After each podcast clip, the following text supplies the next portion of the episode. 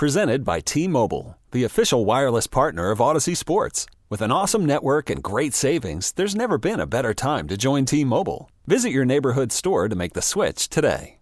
TuneIn is the audio platform with something for everyone. News. In order to secure convictions in a court of law, it is essential that we conclusively. Sports. Shot clock at four. Doncic. The step back three. You bet. Music. You set my world on even podcasts.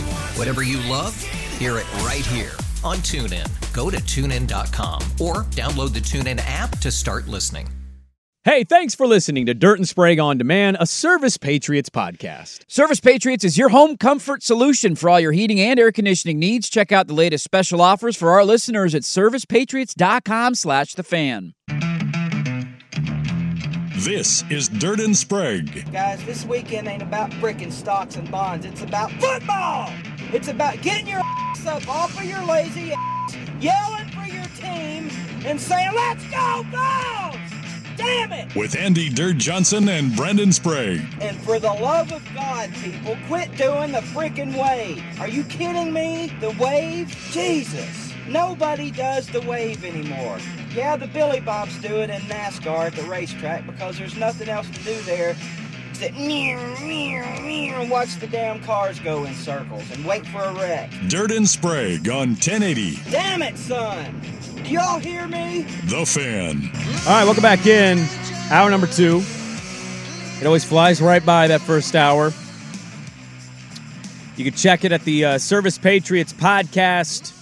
Check out the latest special offers for your deals at servicepatriots.com slash 1080 the fan. They got some good deals going on. Thank you for all the great texts. The Vancouver Ford text line 503 864 6326. And uh, thanks everybody tuning in, hopping on, and hanging out with us on YouTube, youtube.com backslash 1080 the fan. Feels good to be back and being called an idiot all morning. I love it, dude. I missed you guys.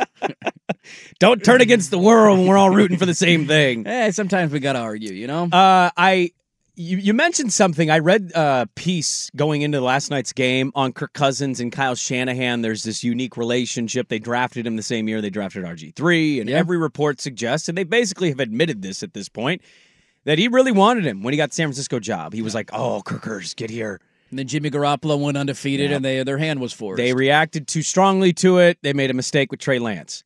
What you saw last night was what you mentioned a desperate Minnesota team. What you also saw on the other side, no matter how you want to slice it, is Kirk Cousins 2.0. And I say that not as a slight to Brock Purdy, but Kyle Shanahan basically echoed the exact same sentiment this week in media day going mm-hmm. up to the game Mhm. and said asked for qualities of Brock Purdy that are somewhat like Kirk Cousins. And Shanahan said quote very similar. They're they're very very similar in a lot of ways. So what Shanahan did was he went and found his own Kirk Cousins late in the draft. There was a report written that Shanahan has a specific type of quarterback that he has to have operate his offense otherwise he loses trust and he loses it quickly he also doesn't have a lot of patience and so, what I find interesting about the Niners, they're a really good team. We'll see if they stay healthy. I'm curious to see if he's going to get a Super Bowl out of this because he's kind of bucking the trend a bit as a coach. Mm-hmm. Every other coach, including the best one right now in Andy Reid, understands you need a quarterback, but you need one that's a little different and special. Whereas Shanahan is operating of, I'm the best thing that we can do to win a Super Bowl. So I'm going to go get the quarterback that just does anything I say. There are people legitimately that think Brock Purdy just does exactly what Shanahan asks. Hey, throw the out here. He's going to be open for six yards. Hey, dump it to McCaffrey here on the delay. Yeah. Hey, do this, do that.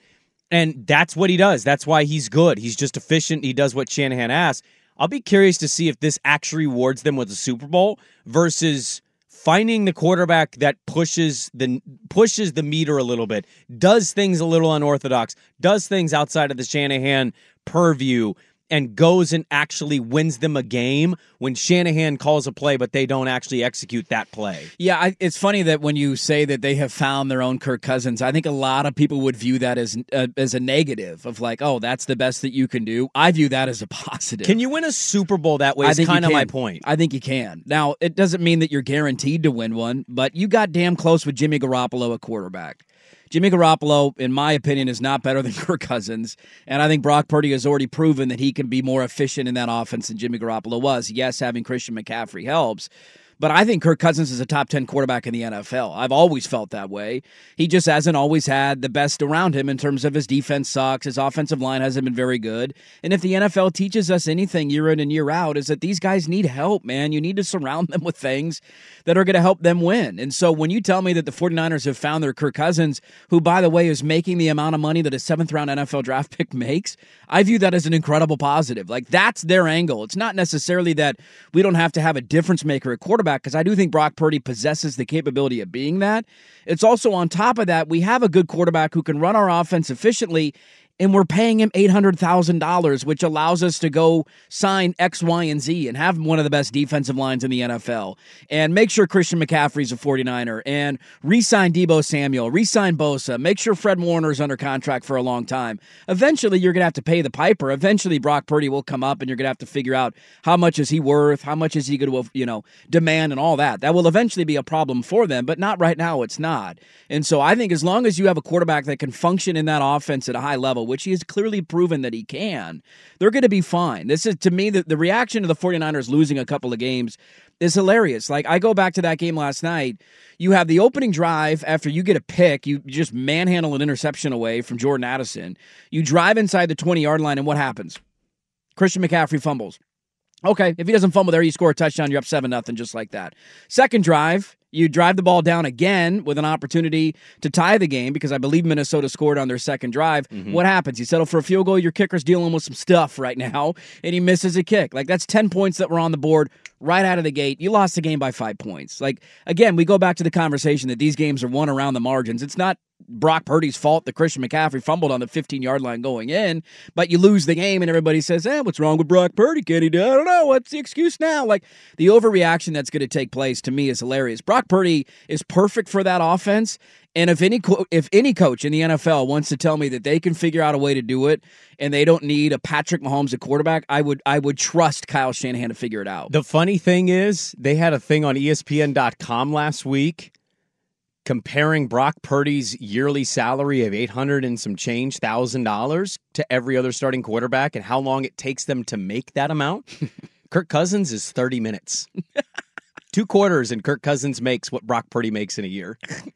That's the difference financially. and that's why Minnesota has a hard time winning. Like that's the whole argument against a guy like Kirk Cousins is that you're he I think Kirk Cousins is a top 10 guy. We don't need to get into that debate again. The problem is you're paying him to be better than he is. Like that's the tough part with winning with quarterbacks like Kirk Cousins and Dak Prescott. There's a million examples like this where they're overpaid. They're not worth that much money and it restricts your ability unless you hit the absolute home run lottery in the draft. Right. Like you're just going to have a really hard time putting a Super Bowl roster around a guy like that. So I, I had mentioned earlier, we just don't know what the hell is going on in the NFL, who what teams are good or great. Like everybody can come in and say, No, Buffalo Buffalo's good.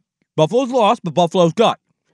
I go look at their losses. They're not particularly great losses. They've lost to Zach Wilson and Mac Jones. You sure about that? So, you know, like I think it's such an easy thing to respond. Oh, the Eagles, they're, the Eagles are good. Oh, okay. I could also see the Eagles losing in the divisional round in the playoffs. Like I'm, I, I just, I, uh, I don't think anybody really knows. I think we just say what we feel, and then half the time we end up being wrong. I want you to take a listen to this. I heard this yesterday, and I was, I was literally laughing out loud listening to this by myself with headphones on. I want you to tell me if you can tell who this individual, what this individual did to lead him to this kind of passionate rant. So this is about the Atlanta Falcons who went to Tampa today, narrowly won, but a specific player did not play much, and I want you to take a listen. Injury report, a report where you are supposed to say whether a player is injured or not. So when Bijan Robinson tells the media, I woke up on Sunday morning and on Saturday night I started to feel it, and I didn't really feel myself. I didn't feel like myself. Like the Falcons are required to report that to the media. They are required to report it. So let's say that like 1145. Yo, Adam Schefter tweets, Mike Garafolo, Tom Pelissero tweets, Bijan Robinson is sick. The fact, like, they don't know how much he's going to get used in the game today. Okay, now the decision is incumbent on me, like, like the, the like the the person who's managing the team or is making the prop bets or doing the DFS lineup. Now I can make the decision and say, okay, like, what do I think's going to happen? And then I can live with whatever happens in the game because I have been presented with the information.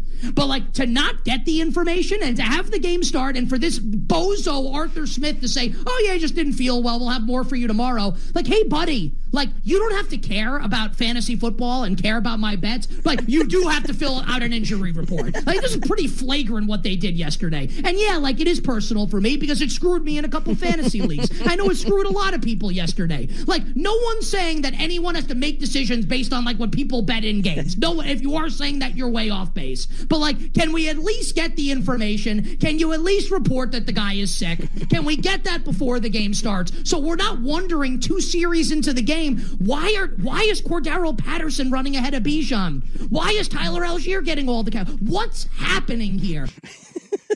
Can you tell who Nick Kostos was gambling on? Yeah, uh, well, it wasn't the Falcons because they covered and they won, but he was probably He had Bijan in props. all of his Yeah, props and in all his his fantasy props. lineups. Yeah. Look, I love Nick Kostos. His passion is hilarious.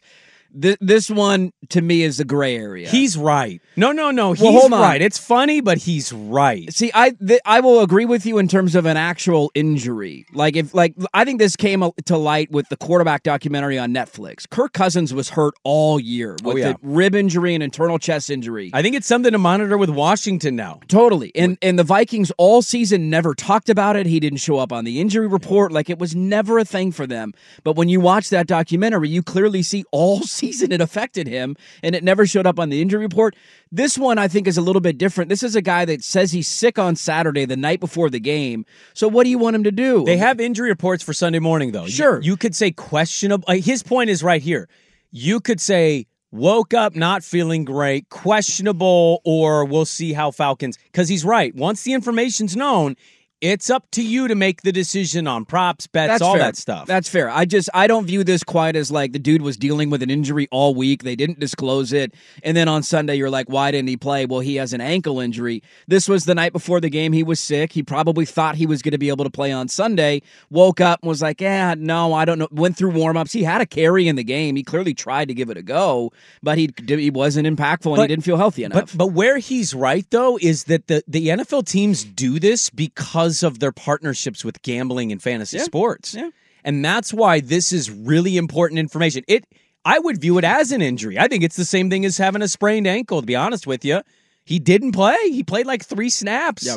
It was really weird what they did, and nobody knew what was going on. The broadcast was Chris Myers. He wasn't saying anything about Bijan not playing. It was a really odd situation. And you don't have to care about the gambling side or the fantasy football side. That's okay. But he's right here. You cannot be getting in bed with these people and then not releasing that information. Make other people make the choice. Don't not release the information. I would love to see Nick Kostos do this rant at an actual Arthur Smith press conference and see how he responds. I don't think I don't think Kostos would care. I No, think he wouldn't care. I think he'd want Arthur Smith to try to challenge him on this because it's a bit ridiculous when you get to games and these guys don't play. Yeah.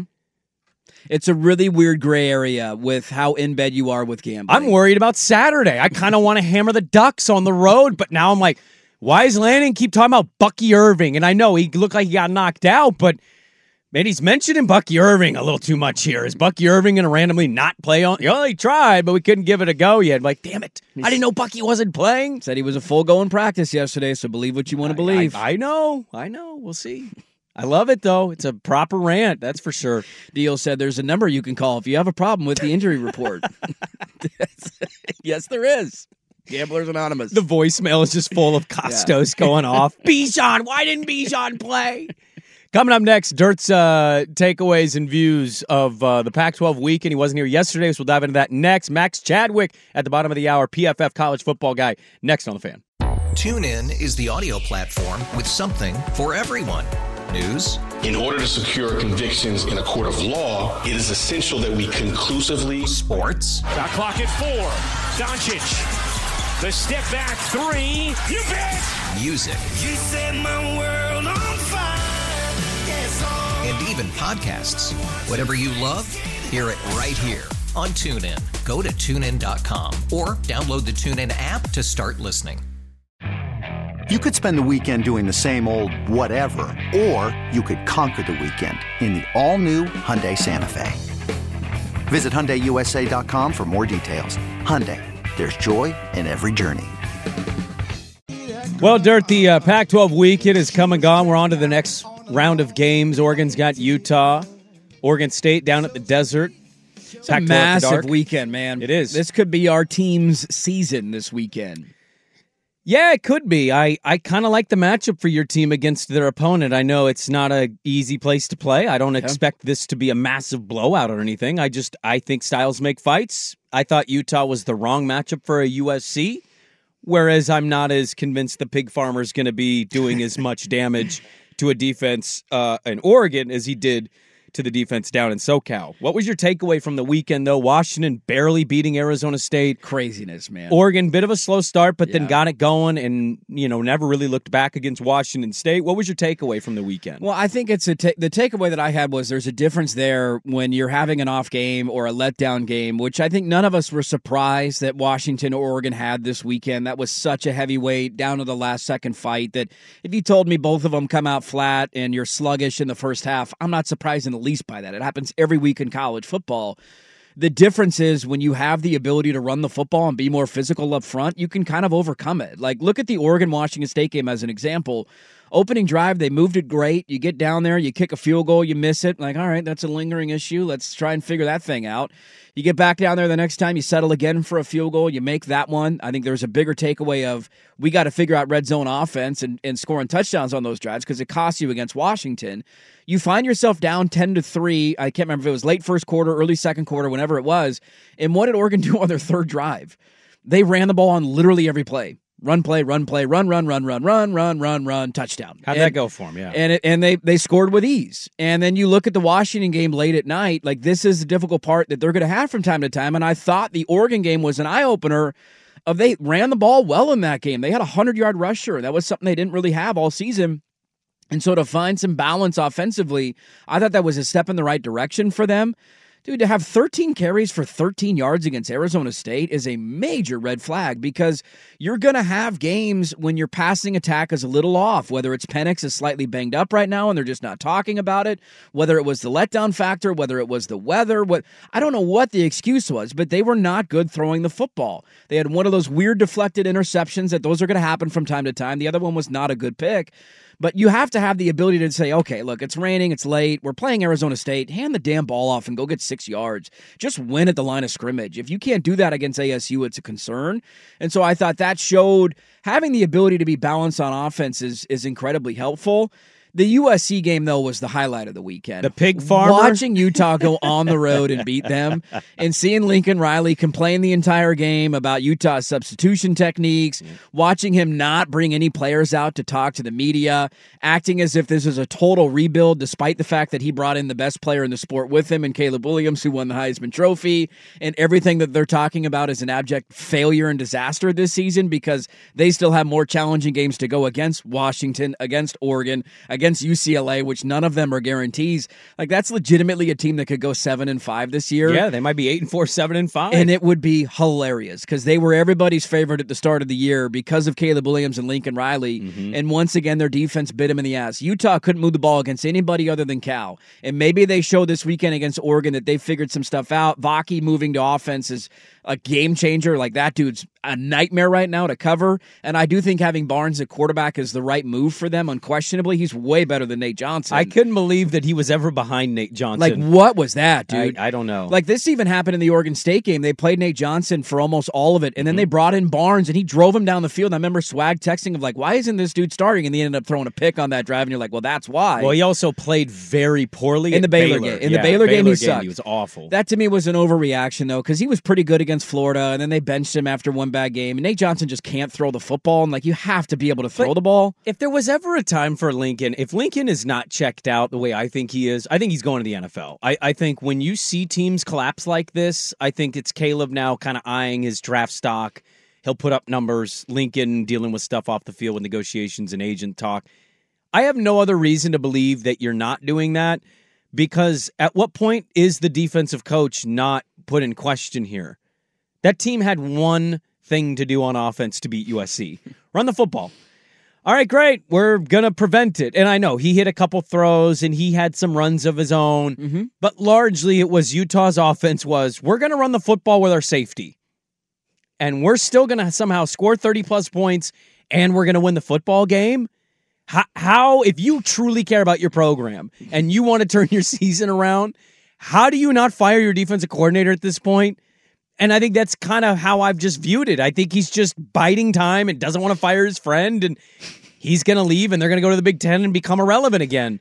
Because I don't know what USC is at this point. I, USC's defense is trash. It's embarrassing. And to be honest with you, their offense is good. Caleb's amazing. Their run game is not bad, and they just don't want to lean on it. No, they ran the ball incredibly effectively early in that game, and then went away from it as the game went on. Marshawn Lloyd had a long run. I'm- Yeah. I, I love their running game, and then Lincoln just goes away for it for two quarters, and you're like, why are you not running the football? Lloyd averaged 12 yards a carry. I know he had the fumble, and that's probably why they stopped giving him the ball. But like, dude, he averaged 12 yards a carry. Caleb threw three picks against Notre Dame. Did he stop throwing the football? I just hate overreacting to a turnover once in a while. I know Utah ran the ball for 247 yards on that defense. I said this yesterday, and I, I want to get your take. I think there's only one program right now in the conference, other than Utah, that could use their backup quarterback and be six and one. oh, Only one other team. who do you think it is? I think it's Oregon State because they did it with Gulbranson last year. Okay. If I didn't know Ben Gulbranson or Aidan Chiles, I wouldn't pick them. But because they won what six in a row or whatever it was with Gulbranson, I, I've seen them do it. Mm-hmm. I don't think any other program can do it, which speaks to the coaching job that Whittingham did on Saturday. Dude, he's the best coach in the conference, and I don't even really know if it's close. And this is part of the stuff with Lincoln Riley that has made me chuckle. I, you know, him coming in immediately, like and acting like he's going to dominate the conference when there are people like Kyle Whittingham here who has now beaten him every time that he's played him. 0 and 3 against 0 and Whittingham. 3, Whittingham's like- just bullying Dude, him. I USC should not be able to go run and hide in the Big Ten away from Utah. They should be mandated in non-conference every year to play Utah until they beat Utah, and then they no longer have to play Utah again. That should be a requirement of college football. Make me the commissioner, and I'll make it happen. That should be a game that takes place every year. This is th- this highlights the whole issue though with USC and with Lincoln Riley. Like I see USC fan complaining, just fire Alex Grinch as if that's going to solve things. You have a head coach who doesn't take anything on that side of the ball seriously. He never has. He doesn't recruit at a high level on defense. He doesn't put a lot of resources into defense. Like he just doesn't care. That's always been his weakness. And until I see him change, I'm not going to believe he's ever going to. Maybe he's belting for the NFL, like you would argue. I think Ohio State is the prime example of a team that realized at whatever juncture it was, I'm not sure. Maybe Oregon had something to do with this when they dominated them up front when they won in Columbus. Of like, dude, we're getting manhandled by Oregon. We need to change something here because if that's the reality, we're not going to be able to beat Georgia or any of these other powerhouse programs. Dude, that defense is nasty. It's winning them games now against good opponents, and they realize we have to be better in the front seven. We need to recruit better. We need to find a better defensive coordinator, and they've put all their resources on that side, or not all, but a lot of them on that side of the ball, and it's working for them. Until I see Lincoln Riley do that at the college level, and again, maybe his days are numbered because he's going to the NFL, I'm just not going to believe that they can win at the highest level. Uh, Ohio State should worry about getting a quarterback, is what I would say to that too, because Yeah. I I don't think that team is. I, I think they're lacking something on that Yeah, side. that's I- fair, but I think their defense can make up for it. Their this year. defense has been good, and they get Michigan at home this year. yeah, uh, yeah. I still have the image of last time Michigan was at Ohio. Are you sure it's this year? They're in Oh no, that's State? right. They're They're back in Ann Arbor this year. Yeah. Yeah, because last year I was I thought they'd beat them, and then Michigan came out from the gate. Uh, the final thing I'd say on this too is I hear what you're saying, but I do think firing a coordinator shows care. Oh, absolutely. I would fire him. Yeah, I would have fired him Jonathan two weeks fired ago. Tibasar at this point of the year Yeah. a couple years ago, and their defense wasn't top of the line in the conference, but their defense statistically changed overnight. It was a different group, and if you do care, you'd make the change. But I would definitely fire him. that if this isn't fireable, I don't know what is in college football. Poll question: Should Lincoln Riley be mandated to play Kyle Whittingham every year in non-conference until he beats him? Yes or no? At Dirt and Sprague. Uh, let's talk more college football with Max Chadwick a Pro Football Focus College Football. He'll join us for the Daily Ticker next. Uh, the mail sack is at eight fifteen, so get the mail sack questions in. Uh, but Max Chadwick is next. In this wide world of sports, some stories can slip through the cracks. Now, before we do this, let's go over the ground rules. This is the Daily Ticker, where Dirt and Sprague visit the insiders that are covering the stories you've heard about and some you haven't. How'd you do that? Actually, I'm not even mad. It's amazing. The Daily Ticker with Dirt and Sprague on 1080 The Fan. All right, daily ticker time here on a Tuesday. Let's talk some more college football. Joining us now is friend of the program, Max Chadwick, college football analyst of Pro Football Focus at Max Chadwick CFB on Twitter. Max, good morning to you, man. I'm going to start with a kind of an open ended question. I'm just curious. We were just talking about USC losing. You had Houston almost knock off Texas. You had Washington somehow not score an offensive touchdown against Arizona State. Michigan maybe is cheating in all their games, but we don't really know how to make sense of that. If I were at Penn State losing another big game, what's the biggest storyline for you out of this weekend in college football? Oh man, that is a difficult first question. Um, honestly, I think the Michigan thing has been a little crazy so far, and we're going to see how just how serious this is. Uh, obviously, the guy, you know, buying tickets to every single game. He apparently bought tickets for both sidelines to the Penn State Ohio State game, but didn't show up because he, uh, obviously, the whole story broke and he was named in it. So he, I got like pretty smart not to show face at that game, honestly. Um, but yeah, it, that was probably the biggest story. But like you said, I mean, it was an insane weekend of college football. USC's playoff hopes are dashed by U- Utah once again. Uh, Texas survived. Oklahoma survived. Uh, Ohio State looked great against Penn State. So yeah, it was a crazy weekend of college football, and uh, yeah, it was just insane. I got a challenge for you, Max. Are you ready? Yeah. Tell me the four best teams in college football. uh, I would say Georgia. I would still, and my rankings actually just, just dropped on PFF.com. I still have Georgia number one, although they haven't looked as dominant. I think the most dominant team in the country so far has been Michigan. I, they've won every game by nearly 30 points. Um, we'll see how much this uh, this scandal plays a factor the rest of the season, but I still think Michigan. I picked Michigan to win it all before the season, and I still feel really good about that right now. Uh, so I got Georgia, Michigan, Ohio State right now is the best resume in college football. They beat Penn State, they beat Notre Dame. Both of those teams are still in the top 15 of the AP poll. Uh, so yeah, they they that's the best resume. So I think Ohio State should be number three, and then number four I would put uh, probably Florida State. I think their resume uh, is probably second in the country behind Ohio State. You know, you got the win over LSU, you got the win over uh, over Duke. Now um, you have the win over Clemson as well, who of course has you know dropped a few games, but LSU and Duke are still top 25 teams right now. So and LSU is in the top 15. So I, I think Florida State's resume th- that's probably the playoff I would have right now is Georgia, Michigan. Uh, Florida State and Ohio State are my four teams. Right oh, I'm sorry, Max. That's incorrect. No Pac 12 teams. That is an incorrect answer. We're going to have to get out of that one. I love it, man. There's so many different answers that you could give to that question. I, let- let's get to that one of those Pac-12 storylines you mentioned, USC's playoff hopes being dashed. We were just talking about it before we brought you on. I mean, just to have another bad defensive performance for Lincoln Riley, there's that kind of sense that maybe he's just already eyeing the NFL and the dude's moving on. I've always argued this that he's it just like until he does it on the defensive side of the football, I don't take him seriously as a national title contender. I'm just curious your thoughts on USC and what that loss again to Kyle Whittingham and Utah means for them. Yeah, honestly, it, and I heard a lot about that too, about Lincoln Riley having one eye on the NFL right now. I, I just, if I'm an NFL team, it's like, do you really want to hire that guy right now? Like, I mean, he has proven over the last several years, going back to Oklahoma, the dude doesn't care about defense. He doesn't. He, he cares about having one of the best offenses in college football, and then the defense, he just is like whatever. You can't do that. You you seriously can't do that. And it's the reason why this team has not been in the national championship contending. I mean, he's had. You look back, he has had some of the best quarterbacks in college football that we've seen over the last several years. Baker Mayfield won a Heisman Trophy under him. Uh, Kyler Murray won a Heisman Trophy under him. Caleb Williams won a Heisman Trophy under them. None of them really had a shot at, at winning the national championship. Kyler Murray, I think, made the playoff one year, uh, and Baker Mayfield made the playoff one year. They both got smoked uh, in one of them. Baker Mayfield obviously uh, went to that overtime game with Georgia. Caleb Williams never made the college football playoff. I mean, this is a team that just does not care about the defensive side of the ball. And even though they have a top five offense in the country year after year after year, they refuse to have a good defense. It's almost like the anti-Iowa, where it's like Iowa just will never have a good offense because Brian Ferentz, uh, the coach's son, is, is coordinating that offense.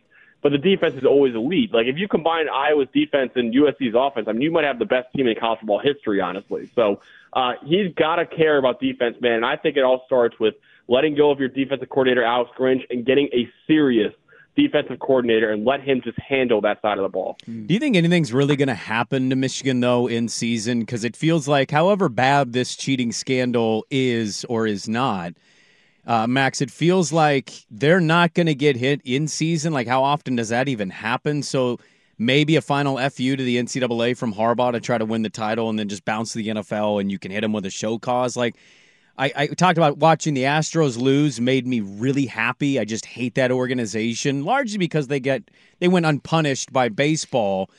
Um, but how would you comp the Michigan scandal, no scandal? How do you view what's happening with the Michigan story?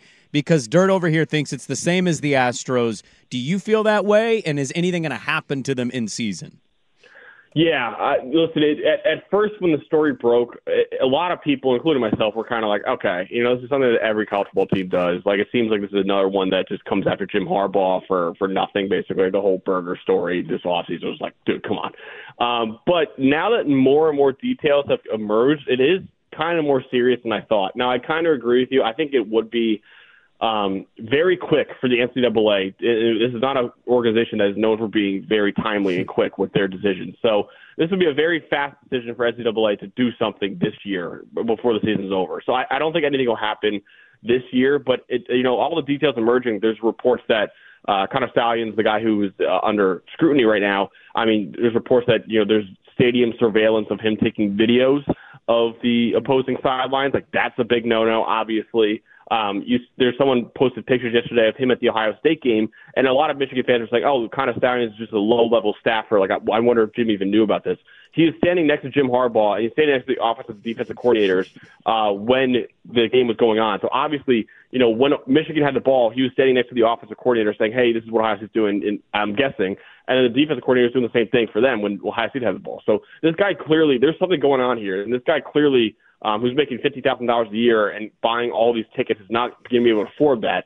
Uh, so there's something going on here. I don't think it'll be this year, but I wouldn't be surprised if we see something this off season happen to Michigan. And I also wouldn't be surprised if this is the last straw for Jim Harbaugh, win a national title, and then go right back to the NFL because he doesn't want to deal with all the NCAA uh, investigations that you can go under. Wait, Dirt. So you're telling me Michigan, according to Max Chadwick, Michigan has their version of Brock Purdy who's cheating they do. for him? They do. He's a he's a cheap guy. He's only fifty, 50 grand, grand a year, a year to That's be the all it costs. cheater? That's all it costs, man. That's, Man. work smarter, not harder, right? Isn't what they say? Seventh round cheater draft pick. I Let, love me, it. let me ask you about one other Big Ten team who is going to play Michigan here soon, and that is Penn State. Like I see arguments on both sides of this where people say like Penn State's had a lot of success. They just won a Rose Bowl last year, for heaven's sakes. The other argument is like he can't. James Franklin can't beat Ohio State Michigan. He's been there for ten years. Like at what point do you need to get over that hump and show that you're better than them? Uh, just what were your feelings on Penn State now that they lost another one of these big games? Yeah, I actually. So I was lucky enough to actually be in attendance uh, at that game, and I was able to be. Uh, yeah, it was, it was a lot of fun. I, I actually just to look under the hood. I'm actually grew up a diehard Penn State fan. Oh. Uh, so it was it was tough. The whole no cheering in the press box rule was was very difficult for me uh, during that game. But honestly, uh, listen, my my main takeaway. First of all, Penn State's offense is as bad as I thought it was uh, going into it. So I, I think that wasn't that big of a surprise. Penn State fans wanting James Franklin fired, I just don't understand it, man. Because you mentioned getting over the hump of Ohio State, Michigan. I completely agree with you. That is one heck of a hump to get over, man. I mean, th- those are two of the best programs in college football with some of the best resources in college football. I, if you're a Penn State fan, if you're saying that is the expectation, I mean, man, you're chasing the grass is greener almost all the time, and that could really put your program backwards. James Franklin was a heck of a coach, probably a top 10 coach in the country. I don't know if Penn State's a top 10 job in the country, honestly. So I, I think even James Franklin might be even uh, better of a coach than Penn State is worthy of, honestly. So um, it's a heck of a hump to, to get over, and I agree that you know you want to start seeing these major victories that just hasn't had yet. But at the same time, I mean, if you're chasing that and, and if you're saying, hey, that is the expectation, that should be the hope for Penn State. And they're still very well behind Ohio State and Michigan in terms of NIL, in terms of the facilities they have. Uh, until they make up that gap, I- don't think they're going to be able to make up the gap on the field. So I- I'm not really one of those Penn State people or fans that says, hey, James Franklin has to go. I agree it's disheartening that he hasn't been able to do it yet, but at the same time, that is one heck of an ask to ask any coach in college football right now. So I'm not I'm not the one that that says, hey, this guy should be fired after this year. A rational college football fan in 2023. I How can't believe he stayed awake for the game. That thing was boring as hell. it was, man. That was, that was this old Big Ten slobber knocker, man. Max Chadwick, PFF, college football analyst at Max Chadwick CFB. Uh, go give him a follow, Max. We always appreciate the time, man. Thanks for the insight. Hopefully, we can do it again soon. Of course. Thanks so much, guys. There you go. Max Chadwick, a pro football focus. Did you talk much about that Penn State game yesterday? Uh, I talked about how boring it was. Okay. And, uh, you know, Franklin's thing is true, his record against Big Ten teams in Ohio State, Michigan. I saw a really good point after the show yesterday that it basically was conveying what I was saying. They're stuck in the in between. Yes. The the Mar- the, the the Marylands, the Iowas, all of, well, not Maryland because well, Maryland's Big Ten now. Yes, they Uh, are. Thank you. The Marylands, the Iowas, like those teams, all suck. Penn State's better than them. Yes, they are. The two teams better than Penn State, they can't be better than. So like they're stuck in this alone space in the Big Ten, which is why they don't want Oregon and Washington coming in Right. because they might come in right at that slot and then work their way up. Well, and that's I'm glad you brought that up. I want to get to a little bit of that on the other side. The Michigan story is hilarious and it just keeps expanding. Uh, we do need to get to a future college football story that's coming up in a bit. Don't forget the mail sack as well. It is a Tuesday. So get your questions in 503-864-6326. That is the Vancouver Ford text line. We're back after this on 1080 The Fan. All right, we'll get to a story from Ross Dellenger coming up top of the hour. Uh, mean, we kind of do. Ross Dellenger, just put him in the Oregon State Hall of Fame of sad news to report on Oregon State. Get to the mail sack at 815 503 864 6326. Um, You know, one of the things that I, I feel like I've done a good job of arguing is being rational as a college program over the years. Like, Mich- I was one of the few people when Michigan went through their lull, especially in that COVID year, and everybody wanted to fire Jim Harbaugh. You couldn't beat Ohio State. Well, you haven't got to the playoff yet. And I just said, like, let's take a deep breath. Like, he's a good coach. He's proven he's a good coach. Like, I, I would imagine Jim Harbaugh is going to figure this out. And the last two years have gone really well for them. They haven't won a playoff game, but they've gotten there, and they've now beaten Ohio State back to back years. I, I have to go the opposite side of this. Now, again, this will depend on how the rest of the season goes. I have to go the opposite direction on Penn State, man. Like, how many more years do we need to see this hmm. until your expectations change? And I think you hit on one of the key issues there like your conference is going to get more challenging in the years to come. Like there's a lot of people out here that want to joke about how fun going seven and five in the Big Ten Oregon. It's like, yeah, Indiana and Illinois. I mean, shaking in my boots. They they're going to shake in their boots when they see what offense is. Like, wait, Yeah. you can throw the football and Wait, run. the forward pass. What is this? 1997. The under hit in Minnesota, Iowa. Of course it did. like, dude, that's re- there's really bad football that gets played in the Big Ten, and some of these is. teams are going to go in and like shake things up a little bit. Yeah. like things are going to get harder for them. Mm-hmm. I, like, how much more do we need to see until your expectations say, like, dude, at some point you got to beat these teams? He's been there for a decade. Yeah, a decade. I was surprised to hear you say that to Max. His Chadwick. first year at Penn State was 2014. God, I feel like we had been doing a show for five years when they hired him. I'm not going to lie to you. And I'm not look. Somebody's texting in, and you're not necessarily wrong. And maybe this is just a you know beauty in the eye of the beholder thing. He's saying, "Ask Nebraska how this goes." Uh, Franklin is Pelini 2.0, and I get that. Pelini won nine games every year, and then they fired him because it wasn't enough, and he couldn't win the big game. And Nebraska's not been the same since. Right. Maybe I just put Penn State on a higher pedestal, and I shouldn't. Like, there's better recruits in in Pennsylvania. There's more of a talent base that you can go to. I know that they have a very dark history. We don't need to get into that again. Mm-hmm. I just feel like the built-in advantages are much greater at Penn State to win than they are at Nebraska. Convincing kids to go to Lincoln, Nebraska. I've been to Lincoln, Nebraska. Not an easy place to recruit to. Um, so I, I don't know. Maybe I'm putting them too high on the pedestal, but if I were a Penn State fan, I think my rational sense would be wearing out of like, dude, it, how much longer do we need? Another 10 years and then you can beat Ohio State and Michigan? I think the hard thing is like a lot of these games are not competitive. Even though that game was 10 to 6, did you watch that game and go, yeah, Penn State's going to roar right back and win? Allar threw 42 times. Where they didn't run the football, and we owe that not we they owe that reporter a apology. The dude who made the analogy about throwing the ball down the field, he was trying to highlight you. Pa- your passing game sucks. Oh yeah, and are you do like do you ever just think about let's try this and see if we can get guys to make plays on one on one? They can't. I mean, Allar's not the dude yet, at least. Sure. I, I, I think it's being competitive. I think it's also the pay. The pay of these coaches gets released once a year. It just got released a week or two ago. I think Franklin's in the top eight of college football. He definitely is. That's where the pressure is. I don't know if that's necessarily fair because that's the market for coaching. Penn State's recruiting pretty well. I push back a little bit on like I, I've been to Lincoln, so I get what you're saying. I've also heard Penn State like to get to the stadium. It's not easy. It- you got to fly somewhere and you got to drive an hour, and It's out in the middle of nowhere. It's kind of like the Denver sure. airport. It's an hour out of Denver. You got to drive to the city. Uh, That being said, I think the problem with this is most of our childhood, Penn State, Nebraska, these programs mattered a great deal.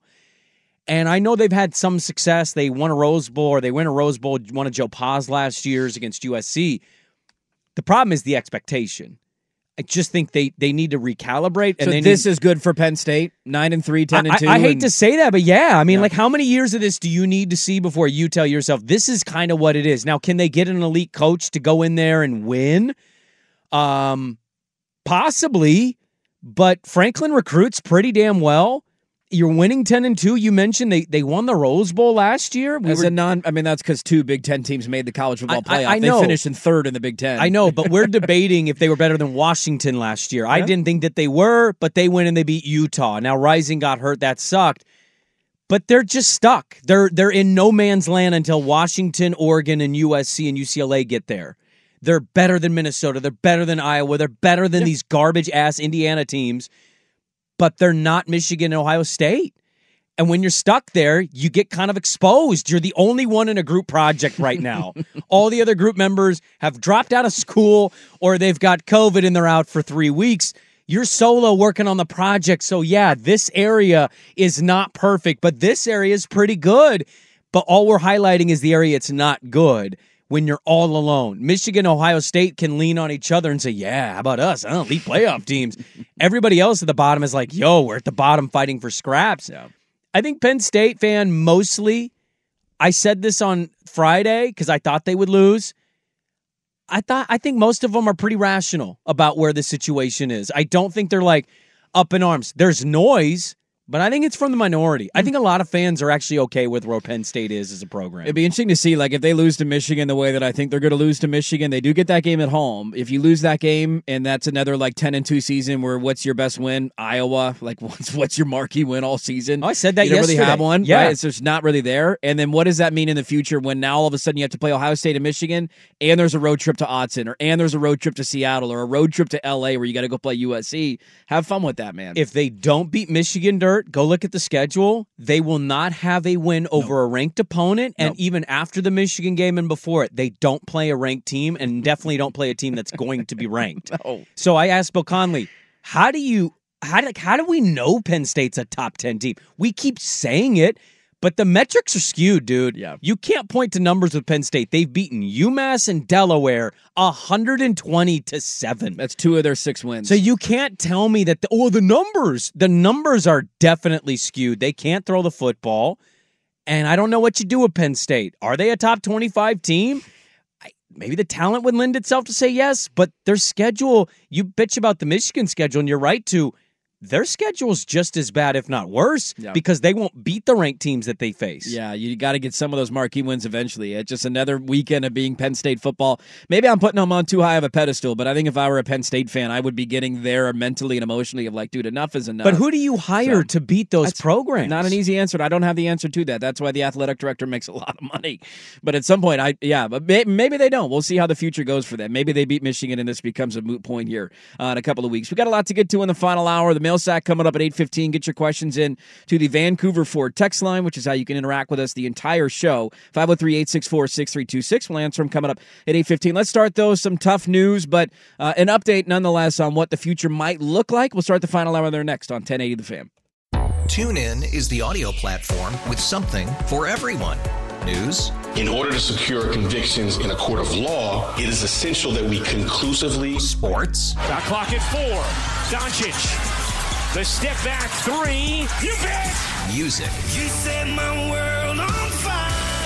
Yes. And even podcasts. Whatever you love, hear it right here on TuneIn. Go to tunein.com or download the TuneIn app to start listening. Okay, picture this. It's Friday afternoon when a thought hits you. I can waste another weekend doing the same old whatever, or I can conquer it. I can hop into my all new Hyundai Santa Fe and hit the road. Any road. The steeper, the better. Because my all new Santa Fe is available with HTRAC, all wheel drive, so I can hit the trail without a worry in the world. Heck, with three rows and best in class rear cargo space, I can pack the whole family in with all our gear. We've got available dual wireless charging for our phones, so we'll never lose touch with civilization, and we won't lose touch with the primordial power of Mother Earth. So, which is it? Waste the weekend or do something a little more epic? And conquer it in the all new Hyundai Santa Fe. Visit HyundaiUSA.com or call 562-314-4603 for more details. Hyundai, there's joy in every journey.